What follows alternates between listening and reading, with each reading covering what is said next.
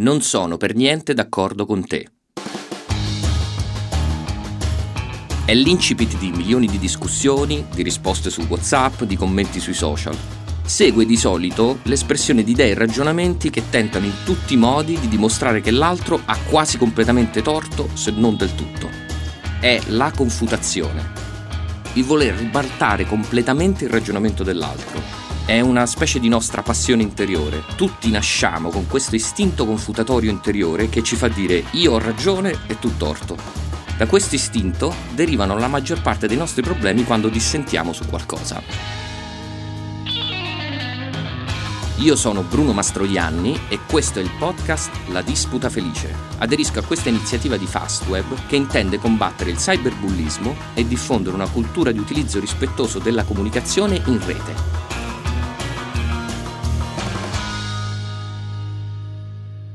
In questa seconda puntata parleremo di come si fa a migliorare il nostro modo di rispondere e anche di reagire alle provocazioni degli altri. O magari anche solo per offenderci meno e risparmiarci qualche brutto quarto d'ora inutile. Partiamo da questo scambio di email in copia, che tra l'altro proviene dalla mia collezione privata di discussioni fallimentari. Il collega A scrive: La scadenza per consegnare il progetto era ieri e ancora non ho ricevuto nulla. Per favore, datemi un feedback chiaro. Così rischiamo di perdere il cliente. Il collega B a quel punto replica l'email mettendo in copia tutti. Come al solito lanci queste mail come se venisse da Marte. Sei o non sei anche tu nel nostro ufficio? Siamo in sovraccarico e stiamo avendo difficoltà a stare dietro a tutto nei tempi giusti. Se solo non ti ci mettessi anche tu con le tue ansie, lavoreremmo meglio. Come risponderà a sua volta il collega A? Vi dico come è andata davvero, cioè male. Poi magari proviamo a riparare questa discussione. Infatti il collega A ha risposto, se non sai gestire le priorità è inutile che dai la colpa al sovraccarico o alle mie ansie. Inutile dirvi come è andata a finire.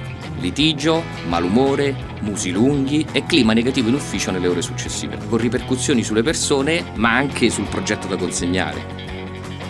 Qual è infatti il problema della replica del collega A? È il fatto che ha voluto confutare e azzittire il collega B.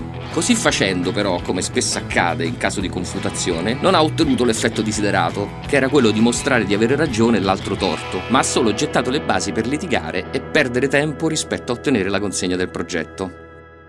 Allora, dobbiamo dire che il primo istinto in una discussione, quando siamo contraddetti da qualcuno e viene sollevata un'obiezione alle nostre idee o un'accusa nei nostri confronti, è sempre quello di voler ribaltare totalmente ciò che ha detto l'altro. E questo è un problema, perché nelle discussioni, soprattutto quelle pubbliche che avvengono sui social, nelle chat o via mail, siamo presi da una sorta di complesso di remida.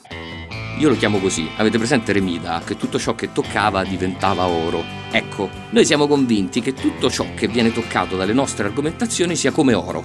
Un materiale prezioso e raro, degno di stima e massima considerazione. Ogni volta quindi che un interlocutore solleva un'obiezione, sentiamo che quel materiale preziosissimo è stato indebitamente svilito.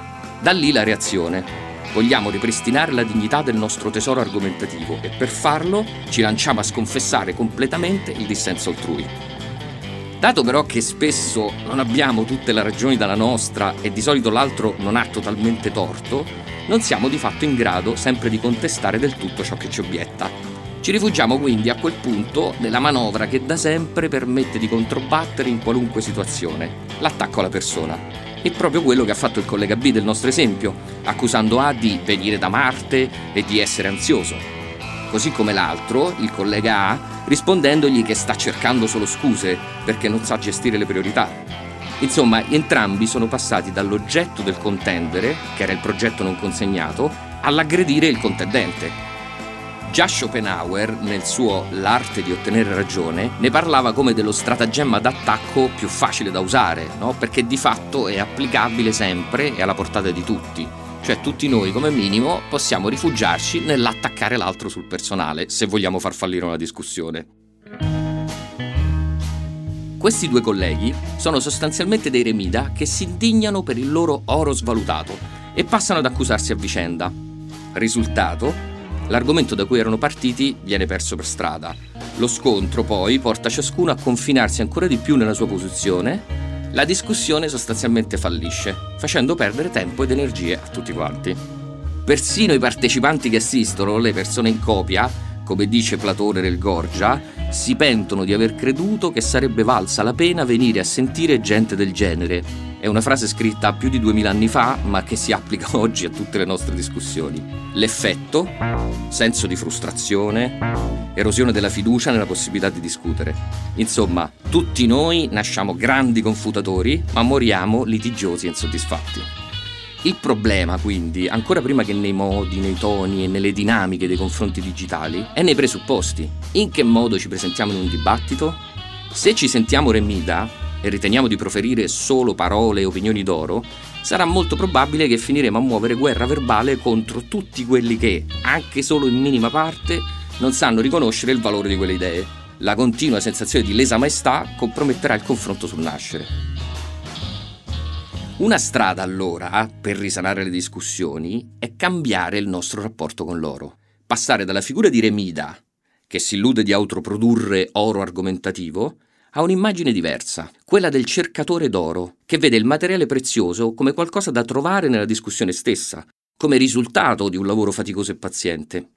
Infatti, cosa fa il cercatore? Con il suo setaccio filtra la terra e il fango delle parole provocatorie e, facendole sciogliere attraverso lo scorrere dell'acqua, trattiene in quel setaccio se ci sono eventuali pepite argomentative che per la loro consistenza non scivolano via. Per capirci, proviamo a trasformare il nostro collega A da Remida, che risponde a tono, a un cercatore d'oro col suo setaccio. Allora, ripetiamoci le affermazioni del collega B, no? quella mail di risposta, che diceva Come al solito lanci queste mail come se venissi da Marte. Sei o non sei anche tu nel nostro ufficio? Siamo in sovraccarico e stiamo avendo difficoltà a stare dietro a tutto nei tempi giusti. Se solo non ti ci mettessi anche tu con le tue ansie, lavoreremmo meglio. Ecco, il nostro collega A potrebbe osservare da setacciatore che lanci queste mail come se venissi da Marte e l'altra affermazione, sei o non sei anche tu nel nostro ufficio, sono le classiche espressioni di sdegno implicite, quelle che fanno dire, no? Sei insensibile, non ti rendi conto delle difficoltà che stiamo vivendo tutti. Sono di fatto giudizi sprezzanti. E poi l'accusa delle tue ansie è proprio il tipico attacco personale che mette in mezzo questioni caratteriali che non c'entrano poi con l'argomento, che è la consegna del progetto. Insomma, tutte queste frasi sono proprio il fango. Attacchi ad hominem, giudizi sprezzanti, indignazione. Raccoglierli sarebbe inutile per il cercatore d'oro. Se si lasciano scorrere e sciogliere, si può notare che è rimasta una pepita argomentativa in quella frase che fa così. Siamo in sovraccarico e stiamo avendo difficoltà a stare dietro a tutto nei tempi giusti. Eccola, questa è una questione concreta, oggettiva, su cui si può discutere. Raccogliendo quella, si può allora intavolare un confronto proficuo sul tema, perché le domande sono c'è davvero troppo da fare? Non abbiamo forse un problema di priorità e di organizzazione del lavoro? Seguendo loro, insomma, si può progredire meglio in una discussione tra colleghi e magari si può anche pensare a nuove soluzioni. Se invece ci mettiamo a raccattare il fango, di sicuro non porterà nulla di buono a nessuno. Sicuramente non ha il progetto da consegnare. Il cercatore d'oro, insomma, è un buon disputatore. Allora, la prima cosa che fa e vede l'oro come il risultato della discussione e non come presupposto. Non è lui che porta l'oro come avrebbe fatto Remida, ma sa che lo deve trovare dentro i confronti. Quindi è disposto a entrare nella discussione alla ricerca di qualcosa che prima non aveva. È disposto a imparare, potremmo dire. Secondo, il cercatore d'oro ha la consapevolezza che il materiale prezioso è ciò che resta è pronto cioè ad accettare che nello scambio ci siano parole scomposte, cioè le argomentazioni fallaci, le mosse scorrette, perché quelle sono proprio la terra e il fango all'interno delle quali si potrebbero celare delle pepite di argomentazione. Insomma, il cercatore d'oro non si aspetta un contenzioso perfetto, ma ammette che una discussione è sempre una danza imperfetta tra ballerini incerti. È normale che si producano scarti. Terzo, il nostro cercatore d'oro inonda con acqua quella terra e fango prodotto dalle provocazioni per farle sciogliere. È la capacità di lasciar correre, di non soffermarsi a ogni piccola sfumatura aggressiva, per rivolgersi invece ad eventuali parti preziose dell'argomentazione su cui poi lì sì che si può discutere. Quelle parti possono essere anche piccole, come pepite infatti, che però una volta trovate ripagano di tutti i chili di terra e fango inutile che sono stati scartati. Quando si entra in un confronto con questo spirito del cercatore d'oro, si perde insomma l'ansia da confutazione. Si prendono le parole dell'altro, per quanto terrose, fangose e aggressive, come un'opportunità per ottenere qualche pepita di comprensione nuova. Si accetta che la terra e il fango siano presenti nelle nostre opinioni perché è in quella massa di poco valore che si possono nascondere proprio le piccole pepite più preziose. Si scopre che i due modi di controbattere più frequenti che usiamo sempre, la confutazione o l'attacco personale, sono anche i meno proficui perché mettono fine alla ricerca di guadagno argomentativo e di comprensione e fanno invece tornare ciascuno a casa sua con ciò che già aveva prima della discussione stessa. Ma insomma, come si fa a setacciare? Qui ci viene in aiuto una delle caratteristiche che abbiamo visto dei litigi. Quello che ci siamo detti, sono sempre tutti uguali, sono simili, succedono sempre le stesse cose. Cioè le frasi fangose, quelle che dovremmo imparare a sciogliere, sono sempre dello stesso tipo e si possono riconoscere facilmente, proprio perché così riconoscendole le possiamo lasciar cadere. Fondamentalmente le possiamo raffigurare come tre usi diversi del dito indice della mano. Avete presente? Ognuno di noi è dotato di questo dito. allora, come possiamo usarlo? Per esempio il dito puntato, quando indichiamo. Questo simboleggia gli attacchi personali. Sono quelle frasi che invece di dire qualcosa sul tema o offrire ragioni, si rivolgono alle caratteristiche personali dell'interlocutore, che tra l'altro la maggior parte delle volte non c'entrano nulla con il tema. Per esempio, dici così perché sei un ottimista, oppure facile per te che sei giovane, come vedete, con un ottimista o con un giovane le potrei usare per obiettare su qualsiasi sua affermazione, non importa quale. Questo mostra che non sono legati in nessun modo all'argomento. Il secondo uso del dito è puntarlo verso l'alto, come un maestrino o una maestrina che si mette a insegnare qualcosa.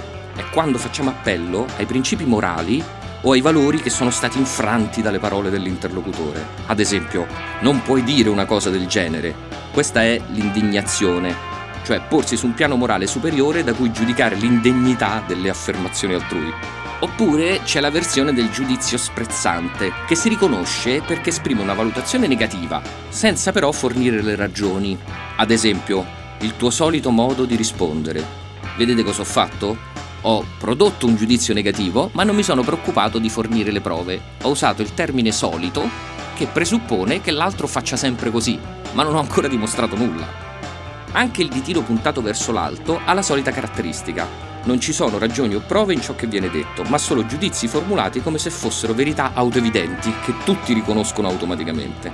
E questo chiaramente produce un effetto negativo sulla faccia dell'altro, sulla sua reputazione che sente minacciata. Il terzo modo di usare il dito è il più raffinato, ma anche il più fastidioso. È il dito puntato verso il basso. Avete presente quando si prendono le parole dell'altro e le si travisano volontariamente? C'è un meme che gira online con uno scambio su WhatsApp tra fidanzati che spiega bene, anche se in modo ironico, questa dinamica. Hm? Lo scambio fa più o meno così. Lui dice: Amore, dopo vado a correre, vieni con me? E lei risponde: Stai insinuando che io sia grassa? A quel punto lui replica: No, non venire allora. E lei: Stai forse insinuando che io sia pigra? Lui di nuovo ritenta, ma che dici? Se vuoi andiamo in discoteca più tardi. E lei, sì certo, così guardi i culi di tutte quelle che si mettono in minigonna, eh? Allora lui, ormai disperato, oh amo, lascia stare, resto a casa. E lei, ma che palle, sempre a casa vuoi stare? In questo scambio vediamo proprio una dinamica di continui fraintendimenti volontari, è proprio il dito verso il basso di cui stiamo parlando, che poi alla fine ha la stessa funzione di quello puntato contro l'altro o verso l'alto. Tutte e tre questo tipo di mosse cercano di deviare dal tema centrale di cui stavamo parlando usando delle argomentazioni fittizie che in realtà non c'entrano e servono solo a dare un'apparente forza al dissenso. Riconoscere questi modi belligeranti di esprimerci ci aiuta in diversi modi. Perché quando li riconosciamo, il primo effetto è che ci offendono di meno. Quando capisci che stai ricevendo un attacco personale o un giudizio sprezzante, ti fa meno paura. Anzi, puoi quasi divertirti, no? A individuarlo nelle parole del tuo interlocutore. Dici, ah, vedi, mi ha fatto un attacco ad hominem, oppure mi sta fraintendendo volontariamente. Il secondo effetto è che ci spinge un po' di autoanalisi cioè, la prossima volta che sollevi un'obiezione a qualcuno, prova a vedere se ti viene la tentazione di puntare il dito, alzarlo verso l'alto o travisare le sue parole per abbassarne il senso. Ecco, se ti accorgi che lo fai, è il segnale che non hai buone argomentazioni per controbattere e quindi cedi un po' a questa tentazione di metterci una sorta di doping argomentativo. terzo effetto benefico di accorgerci di queste espressioni belligeranti è il poterle setacciare, cioè la materia delle discussioni alla fine sono le ragioni, le prove, i motivi che compongono le argomentazioni. Tutto il resto fa parte di quel fango da poter scartare. Sono solo le pepite che danno valore. Senza quelle non vale la pena confrontarsi. Se dopo il setaccio delle espressioni belligeranti ci accorgiamo che c'è solo altro fango, e allora quello è proprio il momento di ammettere che non c'è più nulla da discutere. La discussione è finita.